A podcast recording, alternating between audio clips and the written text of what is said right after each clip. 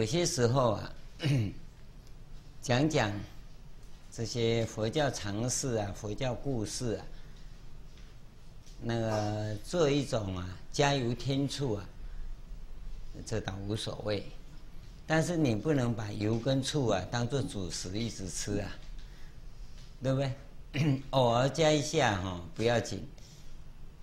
但是我们想要进行生命的改造啊，你必须要了解到啊，生命是怎么运作的。现在最难的就是啊，我们根本不了解，所以在这个时候我们就一直感感受到。真的谈到主题的时候，都觉得很深，那就表示以往我们学佛不是学佛，是学 gay，不是学佛。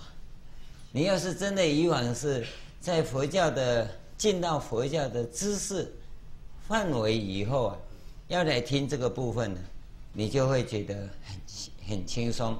其实我现在在讲的哈，从我们正统的佛教。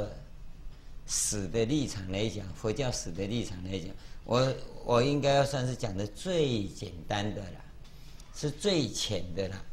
我还没有跟各位讲，真的从瑜伽师地论跟成实论、俱舍论那边讲出来，要从那边按照规矩一步一步来讲的话哦，我想大家会听个啪啪啪啪的都定会啪。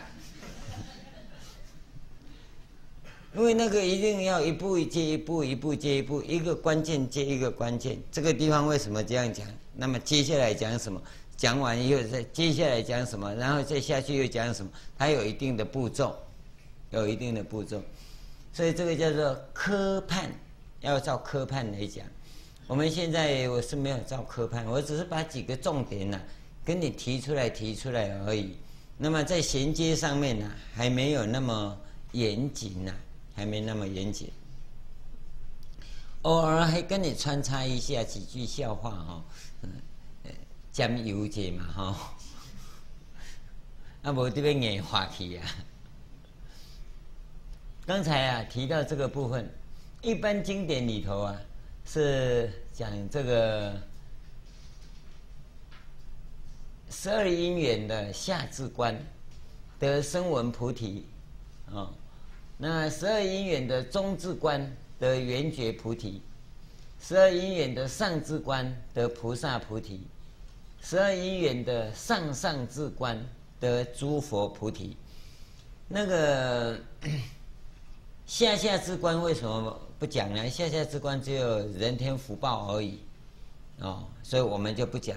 但是啊，下下之官的人天福报啊，大家最喜欢听，哦。因为啊，你是下下智嘛。其实我告诉各位，你不是下下智，你是没有训练，没有训练。我们不是都是下下智，所谓取高和寡啦，取低和重啊。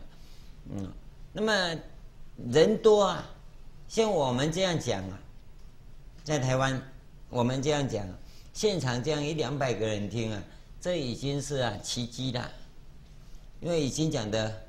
很高干了，所以各位都是很高干的，对吧？都高档的高档的货哦，不是路边摊那一堆的哦，所以这是很难得啊。那我们也感到啊，非常的荣幸哦。这一会啊，这么殊胜呢，真的是很难呐，很难得。我们没有什么特别的去做广告，也没有派游览车啊、大小车出去接啊，都是大家撞起来哈，可见呢，这一会很殊胜。但是，假如要讲那下下字的那个世间讲的那有的没有的因果哈，有没有？大家听了很多啊，哎，那你吃人一斤哈，哎，要还人十六两啊哈，这个是有因有果嘛哈，那你就是骂人哈啊，所以哈你就会被诽谤啊，啊你就是怎么样啊，所以就怎么样，好像因果是这样一对一的哈，那那不是，那不是因果啦，啊。那是法国对面的那个因果，因果律啊，是指因一种的时候，果就在旁边等着，等着缘来。那么现在这个缘假如不出现的话，果就不兑现喽。那我缘把它移到什么地方啊？果就在什么地方兑现。修行的关键在这个地方，哦啊，所以我们又叫因缘法，因为缘呐不定，所以无常。那这里要讲到这里，很简单的这么几句话，讲完整都不容易啊。因为缘的不定啊，所以无常才会现前。缘角是定的话，哦，那就没有无常啊，就没有无常啊，你知道吗？因有因有果，这是必然的。发之于身口意三业的，那都是因嘛。那果就已经存在了，你不能够说我在哪里呀？那是你看不到啊。但缘到它就到，它就兑现了。但是缘呢，在缘还没成熟之前，我们可以把有缘移开，可以缘移开。你要留意到这个部分。这个是第一个要跟各位谈的这个部分。第二个，这个二圣啊，我们一般称一切智道种智，一切种智啊。这个是从这边来讲的。十二因缘观的十二因缘观有没有？我们通常是叫十二因缘观呐。就十二因缘的下智观跟中智观呢，所得到的就叫做一切智，哦，十二因缘的上智观呢，所得到的就叫道种智，十二因缘的上上智观呢，所得到的就叫做一切种智，哦，这个呃常常念啊，一念都念在一起呀，啊，一切智道种智，一切种智哈，到底在讲什么？就讲这个啦，哦。这样你就弄清楚了。这些情况啊，我们先先跟你讲，这个是给各位看一下，因为因为我们小菩萨们在试验机器呀，啊，因为再下去我们要讲的资料很多，啊呃呃，它到底这个表这样做的适不适合？我们再看，那表这样的话，只要做成圆横的应该可以了，做成横的话哈就可以用。那你就要转到那边去了，啊，好，现在我们再回过头来跟各位谈到这个如来圣性观，我们讲完了，再来要谈的是这个空相，诸法空相有六相，那六相呢？那个在般若经典里头啊，龙树菩萨的这个中观论呢，叫做八部中论。它有八部，那在这个地方啊，我们讲的是六相，诸法空相的空性啊，空相，它有六个相，一个是不生，一个是不灭，一个是不垢，一个是不净，一个是不增，一个是不减，一共有六个。这六个啊，通常我们都把它分成三对，哦，不生对不灭，不垢对不净，不增对不减。这个是我们看的很简单的一个看法，这个看法有个好处，就是好背，哦，啊，好像容易了解，这个好像容易了解呀，事实上你就会弄错，这个好像容易了解啊，就叫做下下至观，哦，因为这个六个啊，其实是对六缘来的，对六种状况来的。那么六种状况是什么？我们假如要再翻开讲，这里面的理论又一大堆，有六个理论。那我们通常啊就不讲了，哦，这因为这个部分呢还要再再展开，如幻，哦，如影如露如电，哦，如梦幻泡影，要把那些东西带进去。那我，我那个部分呢，我们在般若经典里头啊常常看到。那我我们不再讲这个部分，我只简单的跟各位提一下，你假如愿意去做这个研究的话，那这个部分很可以研究。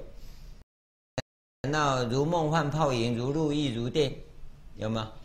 哦，那那这个是对对这六项来讲的，哦，对这六项来讲的。那八部中论呢，就讲八个，哦，这个都可以相对。它为什么有这些？那个经文里头啊。讲如露亦如电呐、啊，哦，如梦幻泡影呐、啊。你要知道，这些东西都不是凭空来的，随便讲一讲。我们现在概概念上讲哦，如梦幻泡影，如露亦如电，你根本就不知道是什么。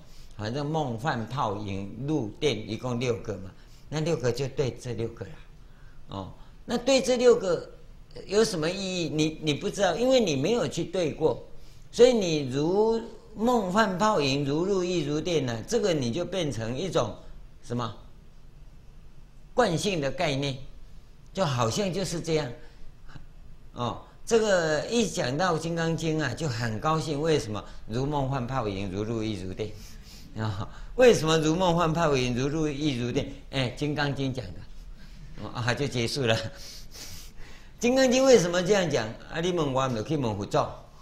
哎，佛祖讲的不是我讲的，哎，你就等于没讲了。所以你可以了解到，这种状况之下，我们为什么叫下下之观呢？你就是因为啊，你。一种情绪上的接受，接受他的语言，而没有接受到他的理论，你不知道他在讲什么。啊，这里面是有理论的，可是我们就啊，很简单又很肤浅的带过去，所以各位佛法都没有办法深入，对生命的体验感受都不够，原因是在这个地方。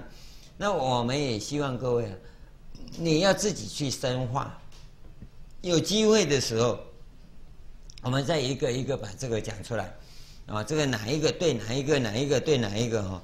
说实在，因为我本来就记性不好啊，然后，叫我背这个本来就很头痛。我要是再再想到要对这个哈，就要去查资料啊，每次查资料都翻箱倒柜啊，不但满书桌的资料，满地也都是书哦，啊，弄到最后啊，那一句终于找到了，才会被混起，啊，你不要看这个。这是昨天晚上哦，因为下雨天变成好天气，气压一变，我睡不着啊，睡不着啊，就爬起来写一写，要写这些东西。这个还可以，这个是我自己画的，你大概看就比较容易，因为这个资料里面没有。不过像刚才那一张的资料哈，我就找了好久才找出来，因为那那几个我根本背不起来，为了要找那几个出来，翻了差不多一百本书啊，好像在这里。翻了老半天又没有啊，那就好像在那里啊，好像在那里又好像又没有，然后翻来翻去啊，原来在第一本里面，啊，已已经满地都是书了。所以记性不好的人就是这个倒霉，这这里吃亏啊。现在到这个地方啊，我们应该要做一个结论了。因为结论是，是后面那个叫做反切的哦，这个地方我们先做一个结论看看。这个下面要讲这个心经里面真的要讲啊，是讲这讲智慧啊，不是心经啊。我们讲智慧要产生从这四个来，哦，就是运、处、界跟缘起。那么当六世接触六层境界的时候呢？这个时候啊，基本上这个物理现象是不起作用的，物理现象本身不起作用。假如真的不起作用，你又能够活下去哈，那就用根性。你记得这一点哈，不起作用你又能够活下去呀，这个就是用根性。啊，那么一起作用的话，五蕴就产生了，五蕴悉从生，从这里来了，这里。六识一接触六尘呢，色、受、想、行、识，首先就是色，名色来了。名色为什么会产生呢？就无明缘行，行缘识，啊，识产生名色，就是六尘境界出现嘛。那然后种种的这个，第一个是无明，啊，无明缘行，这个后面我们会讲到了。不过现在这里讲到名色有没有？名色，接着就六处，啊。六处怎么不是六处？六层呢、啊，不是六处，啊，是六六什么？六入了哈，那大概六处一样的。再来是处，接触的处，受、爱、取、有、生、老、死，一共是分十二个阶段。这个地方看到，当六识啊接触六尘的时候啊，那。五蕴的作用就开始了，这个时候五蕴的作用，事实上我们从低层次来讲是心理作用，心理作用产生了。但是生命的现象呢，是在这个地方啊起作用的，这个叫缘起。我跟各位讲，这个地方哈，我我用这样的定义，还没有人这样讲过了。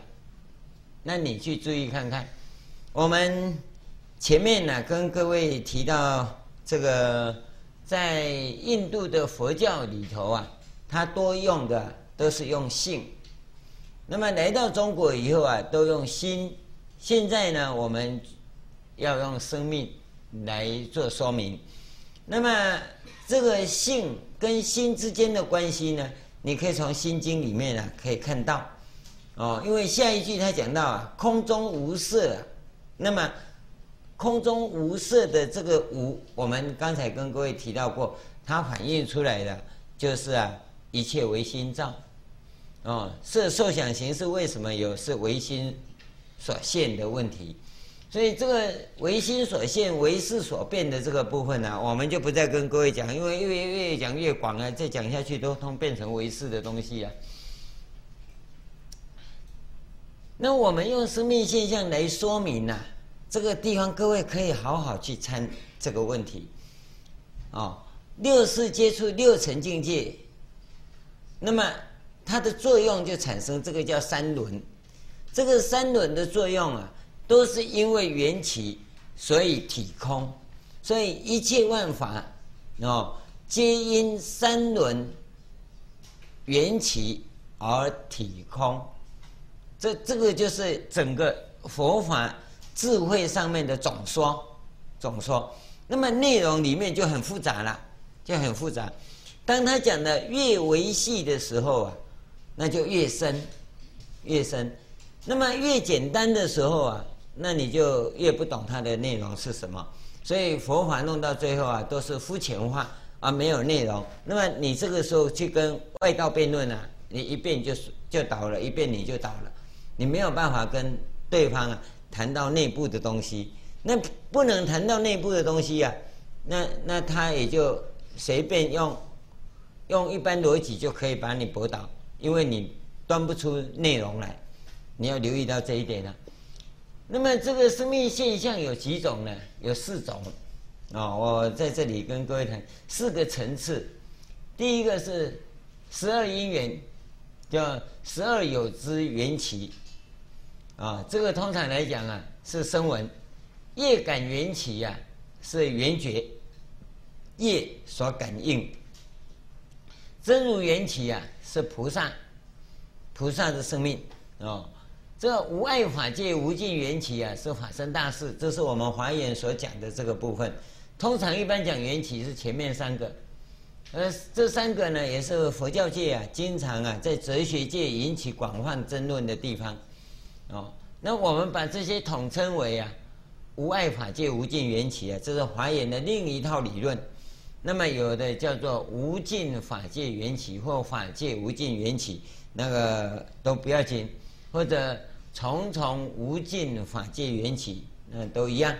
这这是因为历代祖师大德所用的名相不同啊，啊，名相不同，内容一样的情况很多，哦，这个很多。因为一个思想的形成啊，定定确定一个名词的使用方法，并不一定，并不一定，啊，它有一段时间的演变，所以它重点呢，在整个这个呃般若系列，就般若系统里面所讲的智慧啊，主要是依照这四个来讲。那么，假如要从修行的立场来讲，那就还要再加入苦集灭道，还要再加入，哦，那我们现在先从这四个来看这个这样的一个状况。先讲五蕴的这个部分，再来我们看它的反反过来讲，刚才是从这个五蕴呢来看跟空之间的关系，就前半段的这个部分。那么最后这一句啊，他要做结论之前呢、他讲是故啊，所以啊，空中啊无色无受想行识。那么我们就说空中无五蕴。那么这个空是指什么？这个问题就要留意了。你不要把它当空就是空，不是，空是本体。这个地方讲的空是本体，本体当中啊，它没有没有什么呢？没有什么？这个无啊，无是什么？它没有三有性。叫空中无三有性，因为前面是诸法空相，我们是讲到三无性，有没有？是诸舍利子，是诸法空相，诸法空相中是不生不灭不垢不净不增不减，从这个这一面讲的，所以现在他反过来讲，是故反之，所以空中无色无受想行识，哦，他是。从一切法来看空相，然后再从空来看一切法，你有没有看到？这就是他语言模式的使用方式，他两边都讲。我们讲话常常这边讲过去是对的，那边讲过来就不对。有一次啊，一个同学啊，我们高雄那房子买了八年以后啊，他跟我讲啊，师傅，我们现在把它卖掉。我说怎么卖？我们买八年的，现在增值好高嘞！我说哦，那干什么？啊，现在那边很便宜哈，哦，我现在外面房子都很便宜，啊啊，我们哈那时候买一平哈八万多，现在啊可以卖到十四万。我说你讲的是啊，我跟他算一算呢，我们买八年可以卖十四万，啊，我说啊卖十四万以后，他现在外面已经跌价跌到六万。我说真的，对、啊，那我们现在这里有八十平嘛，那八十平你把它算算看，十四万这样卖出去哈，啊，我们到外面买六万的哈，那我们可以买将近两百平呢。我说对、啊，这样算得很好，可行吗？那个叫阿达玛孔布利，他如意算盘就是这样算的，我们每八年要增值啊，没有错啊。可是外面现在在贬值啊，贬人，人家都跌价，只有我们涨价。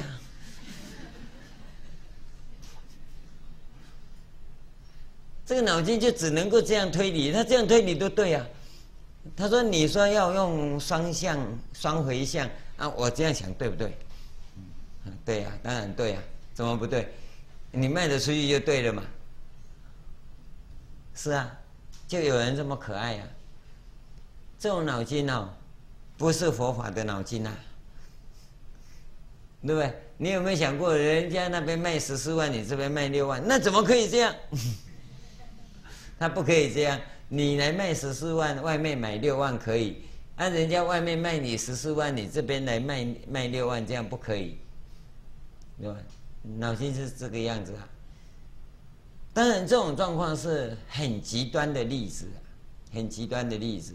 可是，这种极端的例子你会碰到，不是人的问题，是我们在某些事情上就会发生这种问题，你知道吗？你看历史上有没有这种情况？我觉得很奇怪的，一个先生可以讨两个、三个老婆哈，一个老婆不能嫁两个、三个先生，这什么脑筋嘛？对不对？根本就不公平嘛！可你又不能讲你你讲你讲你讲你也是。脑筋就是这个样子，它是设定在某一个城市上面这样去运作的，所以我们常跟你讲说，合理的推理本来就是不是真理呀，那只是你的资料里头去做合理的推理，这样可以？那不对呀，不对呀，生命的思考是两方面要来，所以你看他从诸法讲空相的时候，再来从空来看一切法。有没有？这这个在讲智慧啊，讲智慧，有智慧的人就是要这样子，双向，啊、哦，在华严里头，这叫双回向思维。你这样推过去可以，那你要想想看，从那边推过来可不可以？要留意到啊。所以这个文章是很简单的，可是它两个对在那边的话，你有没有看到？你要看这个。所以他讲诸法空相，它有六相。以外呢，那你看，反过来从空中来看，因为从诸法看空相，那么一切法是不生不灭，哦，有没有？它空相里头就讲不生不灭、不垢不净，这个不增不减。所以反过来看，空当中也是没有这个色受想行识，所以空中无色受想行识，空中也无六识，空中也无六尘，空中也无缘起法。有没有？你你一个一个看下去啊，他这边讲过来也可以，那边讲过去也可以。但你讲过来可以，讲过去不行，你的理论有问题。有没有？知见的正确与与否，你在佛法中，它有一个基本架构给你判断嘛。所以你说他的知见对不对？那你从他讲出来再推回去看你通不？啊，没通都不对了嘛，是不是这样？所以这很简单的一种状况。但你不会用，你不会运用这种逻辑，不会运用这种思维模式。思维模式不是在诸法空相不生不灭不垢不净不增不减是什么？不是，是既然是诸法空相，那么这样的话，空跟一切法是什么关系？一切法是空，那么空是不是一切法？所以空中，因为前面是讲不生不灭不垢不净，它把它总称为无嘛。好，那么我们讲一切法本来是唯识所变，对不对？唯心所现，好，所以才有一切万法出来。那这个就是三有性啊，进入空相变成三无性嘛。所以现在从空来看的话，那就没有那些三有性的东西啊，只有三无性的东西。那没有三有性的东西，所以无色无受想行识嘛。有没有？这很清楚了。这我们要的是那个思维模式，整体架构的思维模式，不是知识的那些东西。慢慢的，你就可以去感受到佛法在讲些什么。你慢慢去适应那那种思维。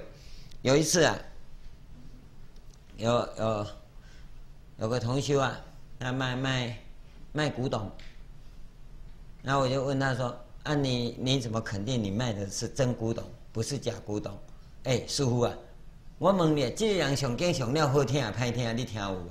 我当然听有啊，对啊，啊你你蒙古啊，你嘛知人人上经上了好啊，上了歹，哦，啊我古董蒙古啊，我嘛知影古董是真的还是假，是不是？为什么？这是一种经验嘛。那我们在接受这种训练也是一样，你要常常训练呢啊，三不五十一下。那、人家一问呢、啊，你当然昏头转向啊，你摸不到了。你要很熟，要看多，要讲常常训练。哦，刚开始呢，要接受讲习啊，要怎么样听人家教嘛。啊，听到后来你就会去教人家。啊、那个三义啊，有一个石雕，我问他多少钱，他说五百啊，有。我说是啊，不能给别人了、哦。我说多少？别人一万八，我算你一万三，哦，那有什么关系？要差五千而已。不是，人家外面卖三十几万呢。我一万三跟三十几，你不知道哦？哦，那你是真的假的？我敢讲，你莫敢讲。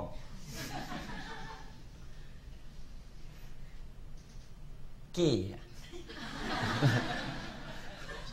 我讲假的怎么做得像这么像？现在都很厉害啊、哦，哎，黑人都可以变成白人，你不听人讲过了。我打起来，那我会流行的。有五啊，一个很会唱歌的，听说是不是很会唱歌的啊、那黑人啊，都染成白的，我学学不一样了。新的也可以染成旧的，你你想他什么办法？三，因为像古董嘛，哈，啊，去高墙就把它摆起来，摆在那边了。哦，有个古董专家来看，哇，好高兴哦！这个哦，北齐的啊，这个哈一千五百多年了，怎么就照了一张相片去写了一篇文章出来？你看，他马上就破功了，因为他是在理论上看呐、他没有看过实物嘛，所以实物一看他就倒了，你知道吗？他理论上他懂啊，他知道那个很多相片呢、那个专家解说啊，他都看了很多，所以他这一看这张相片跟那张相片，你看一样啊，那一样啊，他就哦去画去描了，这个是什么，那个是什么，理论都对呀，可他们现品来看就不对呀，现品就不对啊。我说那这个一尊要多少？他说这个哈，我估计啊最少三百万以上，三百万以上，跟一万三哈。所以我我们这个时候真的是要留意啊，理论上的东西就知识嘛，实际的经验呢，那个就不是那个你你没有办法讲，没有办法讲，实际的东西是一种感觉，一种感觉，它是古董就是古董，假不了，它不是古董就不是古董，你感觉马上产生啊，那你你你你要怎么讲呢？我我们在修行也是一样啊。你你这个经常去受训，实际上的就是跟你碰古董的那种感觉一样。啊，你要没有的话，我讲你妈想我赔你，一万三当做三百多，理论上看起来都一样啊，讲起来也都一样嘛。你从讲的当中不能辨别，那你要实际的什么？等境界来的才知道啊。啊，讲的时候，虎虎生风，境界来跳跳动。对，所以叫做纸老虎嘛，啊不会跳跳豆，这关键就在这里，所以一定要常常训练，常常训练，哦，不不只是说心经这个部分，哪个法门都一样啊，都一样，没有为什么，你只有真的去接受训练，接受训练不是到别人那里去训练，你在家里自己训练自己，这个才是重点，一定要这样一再的训练。要不然你看这个经文这么简单呢、啊，这有什么好说？这没有什么好说嘛。然后你看是诸法空相，嗯，是诸法空相，是故空中无色。哎啊，那是是啊，这里怎么叫是故？哦，是不是掉了一个字，还是多了一个字？那就告不了而已，哦，对不对？不是文字上的东西，是那个思维的运作状况，思维运作，这是非常重要的。啊，我们这简单的提供给各位啊，做做个参考。其实他这里讲了，是故空中无五蕴就可以了。哦，无五蕴就可以。但是无五蕴的话，你念起来哈会很不顺。啊，是故空中无色，还用两个，无色无受想行识。啊，它就跟那个受想行识亦复如是啊一样。所以这个在中文的文法上来讲啊，对仗啊很工整，念起来你不会有急促感。到这个地方啊，是一段一段。我们看到啊，到这个地方啊，光是五蕴呢，就有好几个行法可修了，好几个行法啊、下面讲啊，是第二个部分，五眼耳鼻舌身意，这个就是啊那个六识。就触的部分，无色声香味触法，这个是啊界的部分，叫六尘。它有这个空中无色啊，空中无色，无受想行识，然后又无眼耳鼻舌身意，无色声香味触法，无眼界乃至无意识界，有没有？这个就等于啊。是那个这个无眼耳鼻舌身意啊，这个是六识啊，无色声香味触法，这个是六层，无眼智乃至无意识界，这个是这样对的话，无眼界乃至无意识界，这个就是六识，这六识。前面无眼耳鼻舌身意是六根，是六根。六根、六识、六尘，这十八界啊，全无啊，哦，那么他在这个地方啊，讲这个部分哈、哦，就是六根、六尘、六识都无，他由空中无色这一个方向开始讲，而不是啊，再由前面那个地方讲，就前面的理呀、啊，他不讲了，这个理一讲通啊，后面通通适用，通通适用。哦，那么这个地方啊，前面的理一个举一个啊，就把这些全部讲完。我们原来跟各位讲的是六事啊，跟六六层呢，哦，那么这个地方啊是讲十八界，不是十二入。六事六尘呢是十二入啊，这个地方啊再加一个呃六事啊、哦，就十八界。十八界假如啊前面那四句呀、啊，不异空，跟即是空的四句再加进去啊。那要讲就很多了，所以呢，这里把那个这是文章的结构，把它跳开，直接从后面诸法空相以前不讲了，就从空中无色这个结论呢，反切的这个结论呢，倒过来，那把这一切一切法全部展开，通通从空中无这些法来讲。那么这些法我们刚刚前面讲过，它是从三有性来讲的。空中无三有性，那换句话说，一切法呢都是空相，又又反过来了，就变成这样。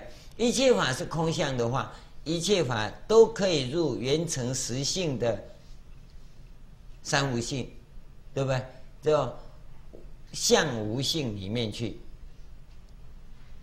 他是从这、这个情况来看，先看这十八界的部分。十八界，我们在这个图上面是分六事跟六尘的，这简单讲这样。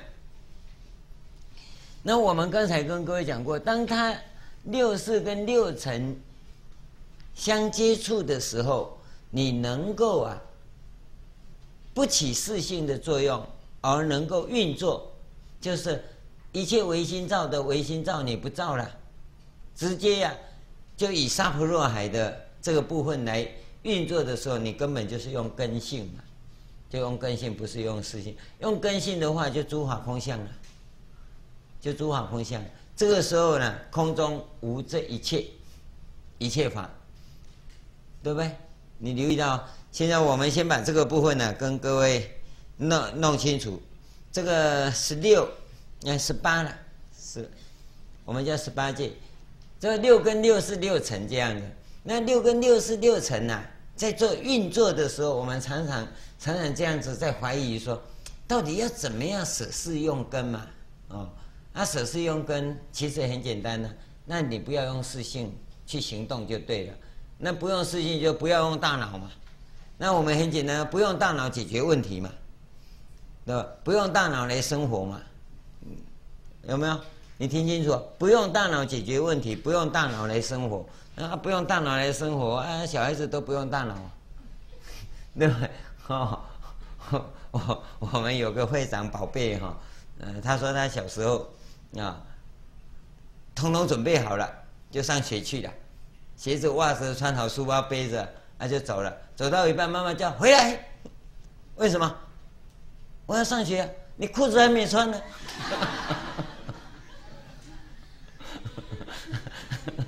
裤子还没穿要上学去，应该不用大脑，这个叫没有大脑。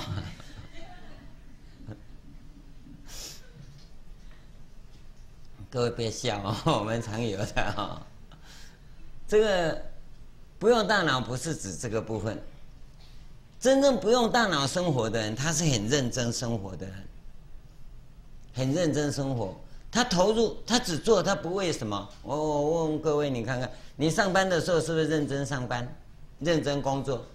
真正认真工作的人不会计较，不会计较的人是不用大脑的。你要留意到这一点哦。不计较的人是不用大脑的，他就认真做。我我我来领这一份薪水，做这一份事，那就很认份，把这个事情做好就好。那人家有没有看到？欣赏不欣赏我？我不是我的事。你去注意，那你就是用大脑了。你就把。今天我们在家里，女众们是家庭主妇，家庭主妇你不要这么一面煮一面，哎呀，花牌名怨妇怨妇啊，这男主外女主内哈，啊，我只好煮饭去呀。那你这个就在用大脑了。你就待在家里，你就把事情做好，很认真的把家里整理得一尘不染。当然我没有那种内在狂嘛，我不是说你这种一定要这样做，至少你要把你认为你你喜欢做你你想做你应该做的，那你就把它做好。有些当然你会注意不到，这是没有办法，不是说每一个人都能够注意到。有的会会煮饭煮得很好，就衣服洗不好，哦，啊，有的哈就是衣服洗得好，饭也煮得好，家里就整理不好。啊，有的就是家里会整理得很好，啊，饭煮得乱七八糟。啊，这个是跟个人的兴趣跟专长有关系，那个没有关系，你知道吗？但是你喜欢做，你应该做，啊，你要做的你就把它做好，你不要在做的时候抱怨嘛，抱怨真的是一种很浪费生命能量的一种大脑行为，你知道吗？你你认真做，你不要去管那一些，哦，我做的要死，人家累得要命，啊，对吧？做个老光享个老懒，你这个都是用大脑，你就好好的把它做好就对了。所以真正不用大脑的人，他是认真生活的人。啊，那没有责任的人不是不用大脑，他本来就没有责任啊！你不不要怪到这个佛佛教的这种理论上来，那没有关系，完全无关。没有责任的人呢，跟不用大脑是不一样的。这个你要区别清楚，啊，反正师父就说不要用大脑嘛。三点半到了，哎，我开给你的票没钱了，你自己想办法哦。那不叫做不用大脑，根本没责任嘛，啊，那是没有责任，这个不一样。所以留意到这个这个地方，用根性的人是真正啊，他不用大脑计较，知道吗？但是用大脑工作认真，这是需要的。这这一点我们一定要弄清楚，一定要弄清楚，要要不然呢，常常被被混乱了。当然，这个这个词汇啊，是我提出来的。那么你在运用上面可能有很多方面呢，在运用上不太能够啊符合我我所指的那个标的。那我我们要慢慢的把它。厘清，慢慢把它厘清。所以，当我们遇到沉静的时候，该如何处理啊？那就开始修行了。当你的处理是倾向用大脑的时候，大脑就是对立嘛，很简单的就是对立啊。为什么我会这样讲呢？你就看我们这个娑婆世界哈，就是有须弥山。须弥山的意思就是人我对立的意思啊。啊，人我对立是通称了，一切对立都是了。所以，当你遇到境界的时候，开始在对立、就计较的时候啊，那就是用大脑了。当你遇到境界的时候，能不能够化解、包容这种对立的情况，那你就是开始在试着不用大脑了。而我们你会发现呢，越明利的人，越灵敏的人，我们叫越灵灵利呀。能干的人哈，有没有聪明伶俐啊？很能干的人，是非分得很清楚啊，看得很明显的人呢，大概都是大脑四性发达的人。哦，你看那憨憨的讲了老半天，哎，你听我，你讲啥啊？啊，那种人哦，你再讲一遍哦，原来是这样，到底你是听懂不懂？啊，你叫他复诵一遍哦，奇怪，我都改讲向东边，你怎么向西边？这种人呢？容易用用生命倾向的思维模式，知道吗？因为他不会很明显的区分出来，不会很明显的区分，通常都倾向于啊不用大脑的情况。但是他会不会认真？他是很认真的人，你要留意到哦。哦，我们生活中很多这种人，啊像我们哦，聪明能干哈，是是非正义感重的人哦。都是四性发达的，四性发达的，所以一点点区别哈，你都弄得很清楚，你就要小心。阎罗王哦，一张牌一张牌压在你那边，保证你到这里报到。通常比较憨厚的人，他是比较不用大脑。那这种憨厚的人哦，就是俗话所说的“天公听公人”哦，他。天公一直压这个张牌，一死了后会来我家报到，你知道吗？哦，那聪明能干哈、哦，是非计较的人呢、啊，阎罗王就在那边押宝，这家伙死后一定到这里来报到。能够聪明能干又不会计较，这就是上上根器，你知道吗？因为他会把它转移到生命的本质上面来，他不是在呀、啊、那外面是做对立计较啊。你留意到这一点，所以我们跟各位讲说，你要真的很聪明，真的很能干的话哈，你最好是进佛门。为什么？因为你会在菩提道上斤斤计较。哦，你不是在世间哈，人我是非计较，那人我是非计较只有堕落，只有堕落，而且啊会坏事做尽。啊，但是你在菩提道上斤斤计较啊，那你只有突飞猛进。这是两个方向啊，所以为什么我我我我们讲是这个这个一路涅槃门，一一一直往涅槃的地方走过去，就是把你的聪明才智用在菩提道上。啊，你要不是啊，你看地狱无门你偏闯，你你自己就要往那边闯过去呀，因为你在事性上啊做百般计较。那个心性啊，会变成啊，很尖酸刻薄的一种情形。这个是我们在讲根性、识性运用的时候啊，那大家可以去留意的。所以我们常常讲，不要怕被人家欺负了，人家占我们便宜呀、啊，是他倒霉，你知道吗？你有便宜给人家占了，逐渐你还有福报，对不对？哦，哎，他他会不会把你统统给抢光啊？不会的。除非哈，你有树叶，树叶前辈子哈，你你你你跟跟人家哈差不多，嗯，同一鼻孔出气做坏事的啊，现在因缘果报现前，你要一个一个还掉，那那就没话说。要不然呢，以正常的情况啊，人家骗你的不多了，你的心量、你的生命品质，在这个部分所获得的会比那个部分来得大，而且下辈子所兑现的。或者是下一回、啊，不一定下辈子，下一回所兑现的那还更多，更多。我跟各位举个例子啊，那个斗六一个同修啊，不知道哪边弄来一尊那个红豆三颗的很大的，以前摆在门口那一个那个菩提达摩有没有？刚搬来的时候定位啊，真个无落脚卡到国门啊，啊。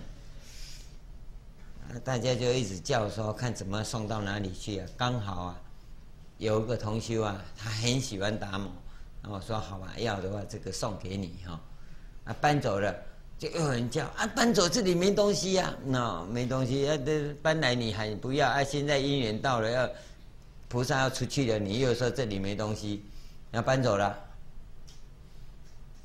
你你你有达摩的命哦，达摩就会来。他把木头搬走了，来了两个铜的，对不对？该给你的他还是会给你啊，啊，不然你那么多达摩没有被猪吞哦，你好，有大有小那么多干嘛？那么合作看姐姐达摩和你姐妹好，所以你那个送出去的，他说刚刚好的这么大的就来一尊，那这么小的来来来一尊，那刚刚够了嘛。哦，爱达摩冇达摩，卖光波达摩，对。那问题是你命中有的，它自然就会到，你不用担心嘛。那送给人家又怎么样？那么吝啬，人家送给你，你都好高兴，那你送给人家就不高兴，对不对？所以这个要留意啊，我们认真做我们该做的啊，不要去计较这些。你慢慢的，你看因缘在转化那个过程啊，你会发现很美，很美。啊，啊！你要不主动的去触动它，哈，被动的也一样，那无常照样兑现。所以我们常跟各位讲，你现在有钱要懂得用钱，啊，不是叫你吃喝玩，分配到啊最有意义意义的地方，要不然呢、那个时间一到啊，照样也是替你分配出去啊，那你自己分配有功德。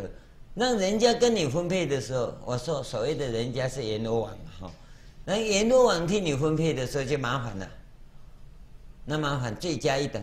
阎罗王跟你分配完毕，还要跟你算账，啊，我替你执行的执行费用照算，对不对？那你自己分配好没事啊。那心量上所显现出来的那功德一桩，你要留意到，所以福报啊要懂得用，哦，不要当做守财奴，光是守着它，那就没有意义。我们人也是一样啊，有一些就是守尸鬼呀、啊，守尸鬼知道吗？死了以后还不走，还守着那个尸体那边干嘛？啊，我很漂亮啊，我在投胎就没有这么漂亮。那那那那那你要干什么？你投胎再来啊？可是这辈子就很漂亮啊。所以我们看到，呃，死后那个身体上面为什么有虫在那边爬？那条虫就是那个人。